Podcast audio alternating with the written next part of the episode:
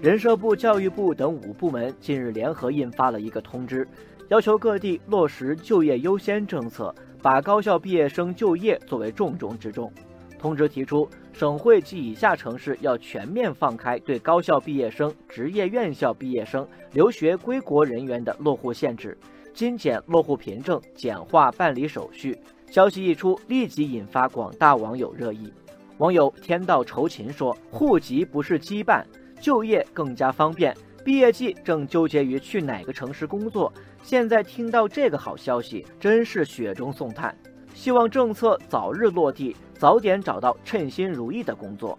网友落花生说：“人才是最重要的生产要素之一，人力资源的配置也应该通过市场来实现。如果人才不能够自由流动，必然会造成人力资源浪费。”网友冉冉说：“这一政策是对今年年初国家发改委提出的放开放宽除个别超大城市以外的城市落户限制的进一步落实。”这意味着，未来除了北上广深之外，国内百分之九十九以上的城市将放开放宽落户限制，户籍门槛即将进一步降低。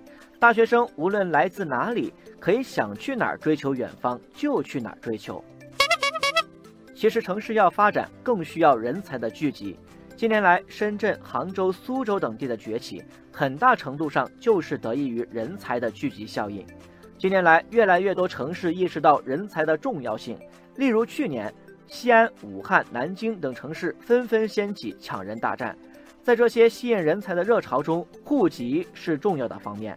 网友风光无限说：“人才多了，城市活力就有了，经济腾飞就有了保障。”网友阳光灿烂说：“作为一名大学毕业生，真心觉得户籍的关键是背后附带的社保、教育和医疗等公共资源。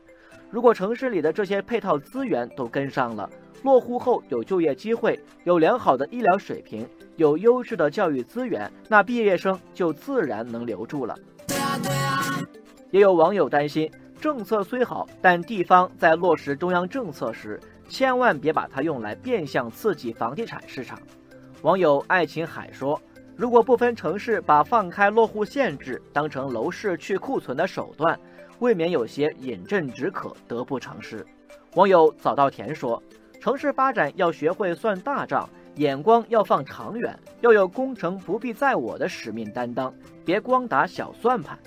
网友月牙泉说：“大学生刚毕业，消费能力有限，自然希望就业的城市房价和租金低一点。从这一点来说，住房保障有优势的城市，可能对于大学生落户更有吸引力。”网友常春藤说：“放宽落户政策。”最终目的是将人才留在城市里，完善城市配套，为他们的发展创造良好的环境和机遇，让人才心甘情愿地留下，真正的为城市的发展创造价值。